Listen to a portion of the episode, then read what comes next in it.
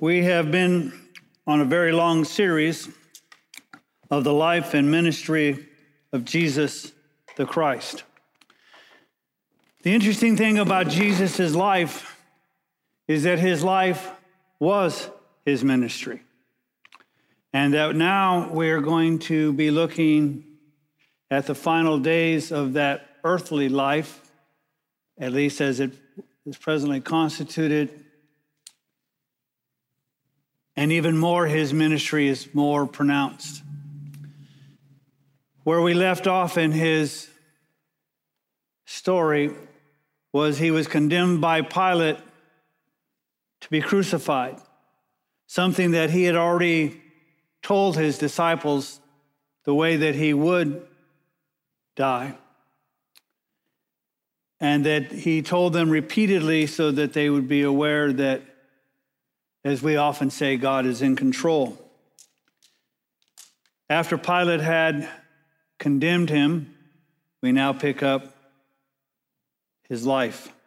And so, looking at Mark chapter 15, starting with verse 20, it says this And after they had mocked him, they took the purple robe off of him and put his own garments on him. And they led him out to crucify him. And they pressed into service a passerby coming from the country, Simon of Cyrene, the father of Alexander and Rufus, to bear his cross. Now we're going to take a look at another passage that's going to talk about this. But it's interesting that even this person who's come from Cyrene, the, the city, the town of Cyrene, has come probably as a Jew, to come and present himself in Jerusalem for Passover. And it tells us that he was the father of Alexander and Rufus, who are also two who will become influential in Jesus's after ascension ministry and the church. And so this is not just a casual meeting of a man condemned and a man pressed into service. Now, Cyrene was a town, city that was established by the Greeks and later uh, controlled by the Romans in what is now present day Libya. So he came from some distance to worship as men are required to come three times a year into Jerusalem, and Passover is one of those. And so we are told also in Luke, starting with chapter 23, starting with verse 26, it says this And when they led him, that being Jesus, away, they seized a man, Simon of Cyrene, coming from the country, and placed him on the cross to carry behind Jesus. Now, generally speaking, when it comes to the execution by crucifixion, the condemned was required to carry their own cross. And there's some debate on how that was. Some view it, and probably a lot of our pictures of how that took place was that he would carry, the condemned would carry the entire cross. Others said no, they, they would simply carry the cross bar, the beam to the cross.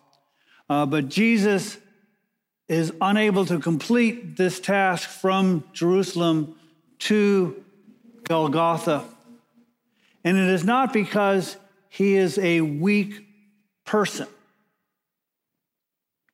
I want you to remember that he so agonized in prayer that it impacted him physiologically. He sweated as drops of blood. He's been without rest or sleep for at least 30 or more hours. He has been beaten he has been tried by Pilate, by Herod, by Pilate. He's been scourged. He's been beaten. He's been mocked. All of these things are causing blood loss. So it is not unexpected that even though that he was probably very physically fit and capable because of all the things that he had to endure, it was now difficult to carry either the full cross or that cross beam and so now Simon is required to do that. And he didn't, they didn't pull out a volunteer. The Romans don't ask who wants to volunteer. They pick somebody out and they say, You do it. One of the reasons Jesus said, when somebody asks for you to go a mile, you go with them too. And so we see even in this that Simon seems to agree either voluntarily or by force. Verse, continuing with verse 27, it says this. Well, and following him was a large crowd of people and of women, women who were mourning and lamenting him. Now, it's interesting, even if, if you see films of the Wild West, how it seems that there's always this party when there's a hanging. Or even if you see such films, one of my favorites, Braveheart, when they come to execute William Wallace, there's this big crowd because it's, a, it's an event. It's something that you come and strange in, for our times, but they would bring meals and they would be, it would just be something that the whole family would see. And so you have all these people following Jesus because Jesus has been a, a influential teacher rabbi. He's been popular. And now how the mighty have fallen. He's now going to be crucified. So let's see this awesome event. So there's this large crowd, and there were women were mourning and lamenting him. Now, because of our culture, we kind of think, well, these are people who are sad to see Jesus happen. In their culture, there were people who, if, if you had a relative die and there wasn't sufficient mourning, there would be people you could pay or people would just show up and they'd cry and they'd cry loud. And because you know, in that way, everybody thought, well, how blessed is the person who just passed. Oh, weren't they loved? Didn't everybody just care about them? And so there's this wailing and mourning. And so I kind of suspect some of the, because of what Jesus is going to say, I suspect they're kind of saying, they're not crying because Jesus is going to die. They're crying because that's the thing to do. And so they're mourning and they're lamenting as, as he carries the cross, or as Simon does. And but Jesus turning to them said, Daughters of Jerusalem, stop weeping for me. So he, in essence, he says, Shut up. But he does it in a nicer way. Stop, stop weeping for me. You're weeping for the wrong reason. For as he has told his disciples, this is the very reason that I came.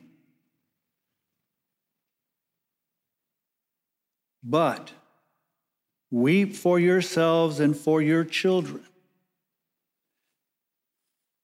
This is true for them, and it's going to be true for future generations. Because if you remember in our last message, when they Pilate was seeking to release him, they cried out, Let his blood be on us and our children. Jesus says, You need to weep for yourselves. You need to weep for your children because there are consequences that are going to take place because of this.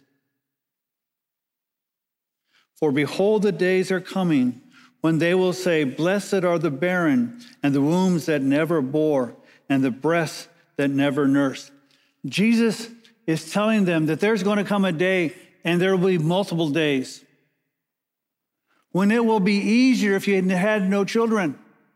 Because he's going to tell them, as he told them about his second coming and about the destruction of the temple that when you see certain signs happen, you need to get out of, and I say dodge, out of Jerusalem, wherever you are. And let's face it, if you've ever had children, taking one child someplace is difficult.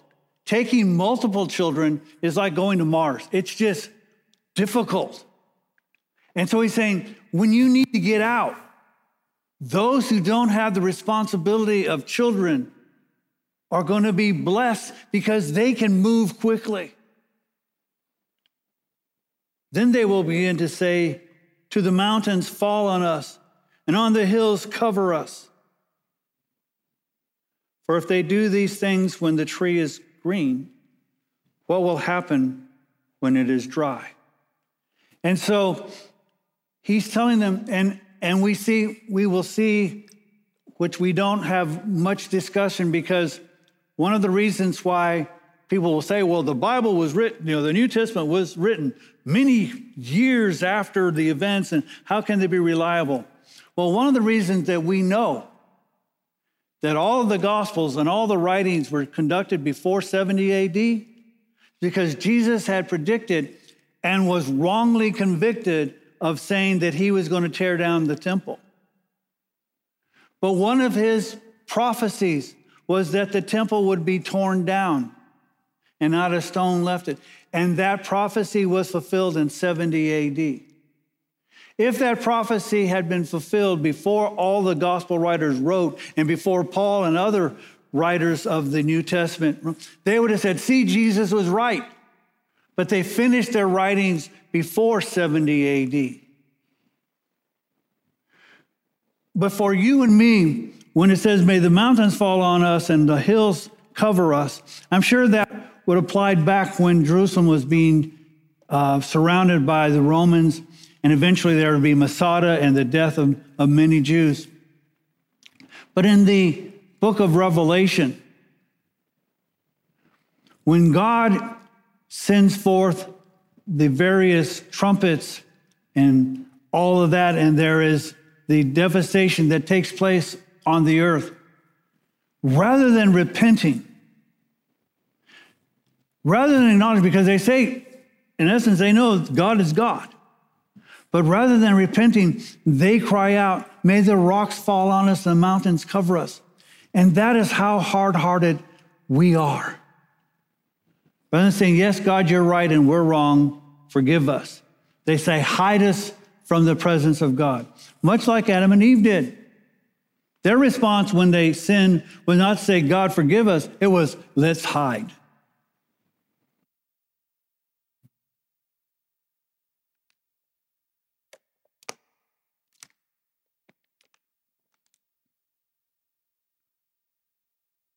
Now let's continue on in Luke, verse 32 and 33.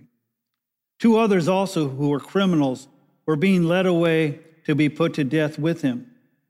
And when they came to the place called the skull, there they crucified and the criminals, one on the right and the other on the left. So we see that Jesus, rightfully so, is the sinner. He is the, the one condemned that is placed in the middle, and they crucify him.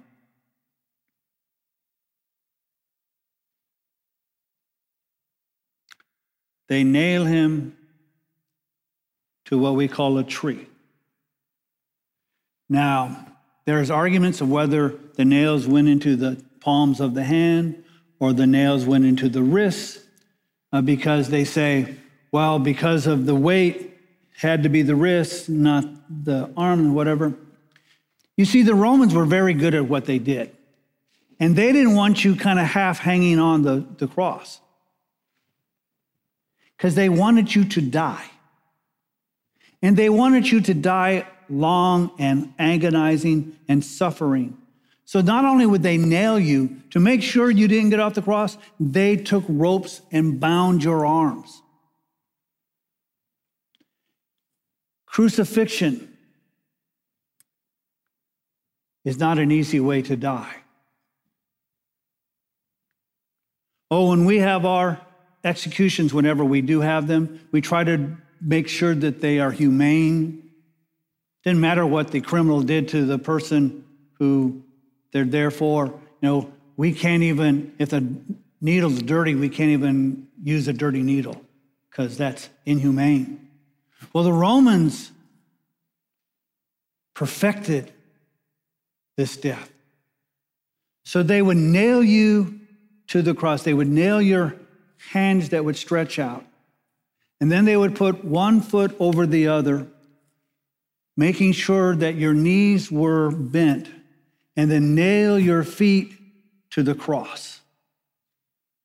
You did not die by crucifixion by blood loss. You did not die by crucifixion by exposure. you died by suffocation. You see, what would happen is this is that the condemned would hang on the cross. They can't breathe when you're hanging. So the, what the Romans did was they, they, they nailed your feet together so that you could use both legs and push up. And while you pushed up, you could breathe. But then when your legs would weary, you would sink down. And then you couldn't breathe. And that would last for as long as the person had strength.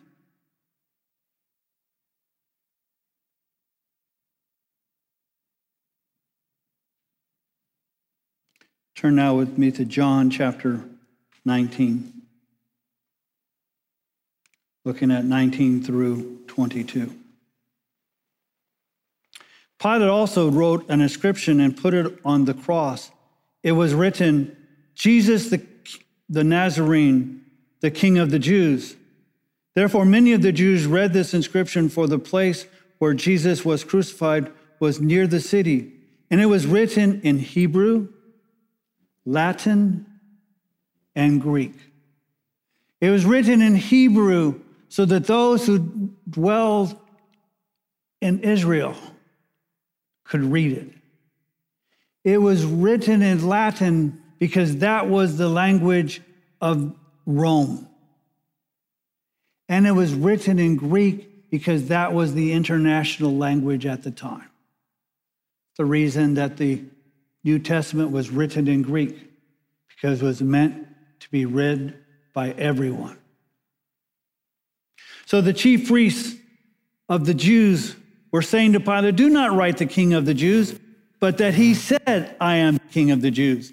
Now, what they objected to it, but can you imagine? Now the inscription is really long in three languages, and it's not just king of Jews, it's, he claimed to be king of the Jews. Pilate's had enough. And Pilate answered, What I have written, I've written. You got your condemnation, you got your crucifixion.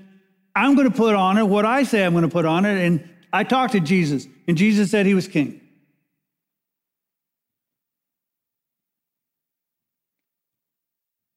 In the next two messages, we're going to discuss Jesus' crucifixion. We're going to spend the first and talk about what commonly called the seven last words. I'm going to say the seven last statements because our society is so whatever they go, well, there's more than seven words. And so by saying statements, you'll kind of figure it out. The first week, next week, we're going to talk about the first three statements. And then the following week, we're going to talk about the last four statements. But I want you to kind of understand what's going on. So if you'll turn to Isaiah chapter 53, we're going to see the crucifixion from our perspective. Isaiah 53 says this Who has believed our message? To whom has the arm of the Lord been revealed? For he grew up before him like a tender shoot and like a root out of the parched ground. He has no stately form or majesty that we should look upon him, nor appearance that we should be attracted to him. I want to stop there. When Jesus is hanging on the cross, I don't care what he looked like before that. He could look like Brad Pitt. He was a bloody mess. So he had no stately form then. But when you see all these pictures of, of supposed how Jesus looked, they took those pictures from Zeus. Jesus didn't look like that. He wasn't there because he was handsome. He was there because he was the Son of God. He was despised and forsaken of men, a man of sorrows and acquainted with grief and like one from whom men hide their face.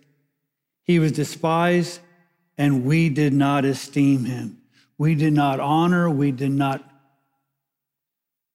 compliment, we did not view him as he was. Surely our griefs he himself bore, and our sorrows he carried. Yet we ourselves esteemed him, esteemed him stricken, smitten of God, and afflicted. Not just afflicted by man, but afflicted by God. But he was pierced through for our transgressions. You see, this is our perspective. This is what he's doing for us. He was crushed for our iniquity.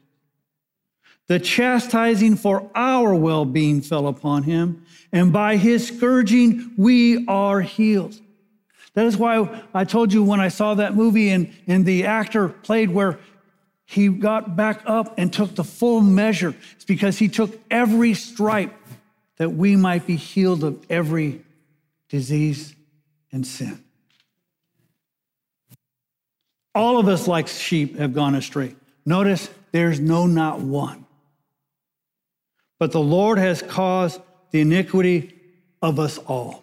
That's why I say the Jews didn't condemn and murder Jesus. The Romans didn't condemn and murder Jesus. Pilate didn't condemn and murder Jesus. We all did because we all sinned.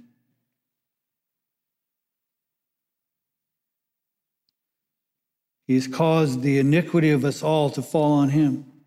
He was oppressed and he was afflicted, yet he did not open his mouth. Like a lamb that is led to slaughter, and like a sheep that is silent before its shearers. So he did not open his mouth. By oppression and judgment he was taken away. And as for his generation, who considered that he was cut off out of the land of the living? You were cursed if you hung on a tree. For the transgression of my people, to whom the stroke was due, his grave was assigned with a wicked man. Yet he was with a rich man in his death, because he had done no violence nor was there any deceit in his mouth. But the Lord was pleased to crush him. Now I want to stop there. I want you to understand that. When we say God so loved the world that he gave his only begotten son, I want you to see this that God was pleased to crush him that we might be made whole. The Son of God Every single person alive then, before then, now, and until he comes. All together, they were all believers. Still weren't worth what Jesus gave. The infinite man gave.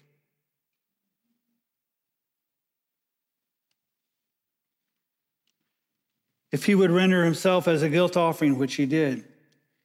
He will see his offering.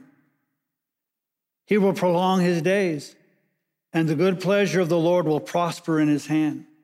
As a result of the anguish of his soul, he will see it and be satisfied. God will be satisfied. By his knowledge, the righteous one, my servant, will justify the many, as he will bear their iniquities. Therefore, I will allot him a portion with the great, and he will divide the booty with the strong, because he poured out himself to death. And he was numbered with the transgressors. Yet he himself bore the sin of many and interceded for the transgressors. This is what he has done for you and me. This is the crucifixion from our perspective. And yet, from our perspective, we can see as he will hang on the cross the things that were identified as this person shows it to be Jesus. Now, I want you to take a look at it from Jesus' perspective, which I all too often think we don't do. So, if you will turn to Psalm 22. A psalm that Jesus himself will quote the first two verses from, or at least the first verse. My God, my God, Why have you forsaken me? Far from my deliverance are the words of my groanings. O oh my God, I cry by day, but you do not answer, and by night, but I have no rest. Can you imagine the one who communed with God, the one who did all that God spoke of? All, when he saw God do something, he did it, and now they're cut off. Yet you are holy. O you who are enthroned upon the praises of Israel. In you our fathers trusted. They trusted and you delivered them. To you they cried out and were delivered. If you if they trusted and were and they were not disappointed. But I am not but I am a worm and not a man. A reproach of men and despised by the people. All who see me sneer at, sneer at me. They separate their lips they wag the head, saying, Commit yourself to the Lord. Let him deliver him. Let him rescue him because he delights in him. Yet you are he who brought me forth from the womb. You made me trust when upon my mother's breast. Upon you I was cast from birth. You have been my God from my mother's womb. Be not far from me, for trouble is near, for there is none to help. Many bulls have surrounded me, strong bulls of Bashan have encircled me. They open wide their mouths at me as a ravening and a roaring lion. I am poured out like water, and all of my bones are out of joint. My heart is like wax, it is melted within me. My strength is dried up like a potsherd, and my tongue cleaves to my jaws, and you lay me in the dust of the earth. For dogs have surrounded me, a band of evildoers have encompassed me. They pierce my hands and my feet. I can count all of my bones. They look, they stare at me. They divide my garments among them. For my clothing they cast lots. But you, O Lord, be not far off. O you, my help, hasten to my assistance. Deliver my soul from the sword. May my only life from the power of the dog. Save me from the lion's mouth, from the horns of the wild oxen. You answer me. I will tell of your name to my brethren. In the midst of the assembly, I will praise you. You who fear the Lord, praise him. All you descendants of Jacob, glorify him. Stand in awe of him, all you descendants of Israel. While Jesus is being crucified, he's saying, Praise God. And I want you to praise God. For he has not despised nor abhorred the afflicted, the affliction of the afflicted, nor has he hidden his face from him. But when he cried to him for help, he heard. From you comes my praise in the great assembly. I shall pay my vows before those who fear him. The afflicted will, the afflicted will eat and be satisfied. Those who seek him will praise the Lord. Let your heart live forever. All the ends of the earth will remember and turn to the Lord, and all the families of the nations will worship you. For the kingdom is the Lord's, and he rules over the nations. All the prosperous of the earth will eat and worship. All those who go down to the dust will bow before him, even those who cannot keep his soul alive. Posterity will serve him. It will be told of the Lord to the coming generations. They will come and will declare his righteousness to a people who will be born, and they and that he has performed it. That is what you and I are to do. We are to declare the glory of the Lord and this event.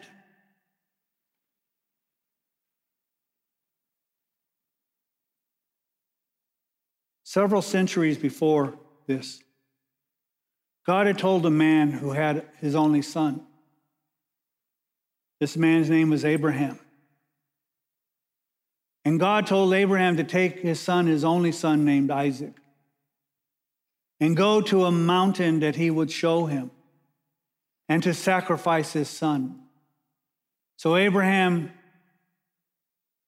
dutifully did what God told him to do, took the wood for the burnt offering took his son and went to a mountain that God showed him.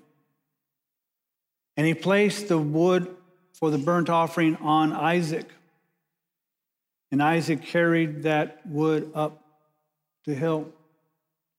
And Isaac, as they were carrying, understood what a burnt offering was and asked his father, Oh, father, where is the lamb? And Abraham said something that was prophetic.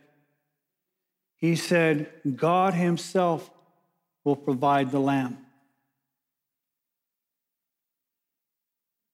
Now, Abraham placed his son on that burnt offering and placed a knife and was ready to strike. Abraham never thought that God would stop him. Hebrews tells us that he believed that his son was going to die, but that he, because Isaac was the son of prophet, the son of promise, that he would rise from the dead. That God would perform an even greater miracle than stop him. And God stopped him because he said, I know now that you're willing to give up your son, your only son, because now I want you to understand what God's saying I'm going to do. And God, later that day, there was a ram caught in a thicket, not a lamb, but a ram. Because the lamb that God was going to provide for himself was Jesus. For this day that Jesus is being crucified, if you'll recall a few weeks back, was the day of preparation. It was the day that they were preparing for Passover, which means while Jesus was being crucified, they were sacrificing the lambs to be used for the meal. And Jesus is our Passover lamb. But even more amazing that I believe, and I believe that there's evidence to back this up that that hill that Abraham was going to sacrifice his son on, that God would later provide for himself the lamb, was Golgotha, that hill. And God was showing Abraham and all the saints that I'm providing that lamb now. On Golgotha, the place called the skull. So you see, God just doesn't kind of let things happen. Centuries before, God said, This is where the sacrifice will place place. This is where I'll provide the lamb. On the very day that the Passover lambs are being sacrificed, Jesus is being sacrificed, that he might be our Passover. That all of our sins, all of our iniquities be placed on him.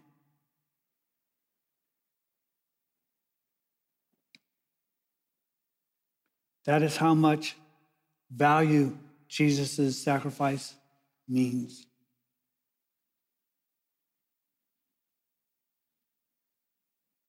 We're so often concerned about, well, am I worthy? I can't believe that God loves me. You're right. I can't either, and I get it. But it's not about you, it's about His love. His love is greater than your sins. Jesus proves it. His love is greater than any mess up you've ever had. Jesus' sacrifice proves it. And it is interesting, in our current culture today, we don't even talk about sin anymore. We talk about mistakes. Two plus two is five, that's a mistake. Committing chocolate or broccoli, that's sin. I wanted to use other things, but again, I'm afraid you'll think I'm talking about you. Or I'm talking about me, and we're talking about all of us.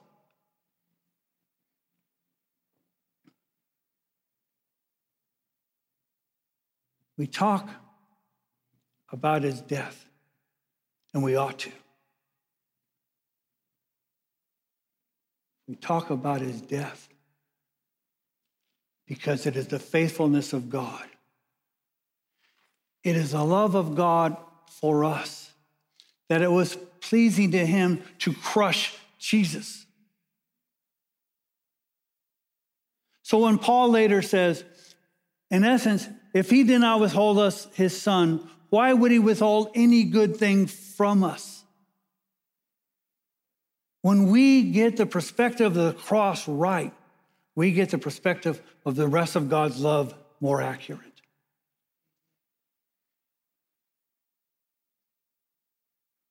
We are not worthy of this love.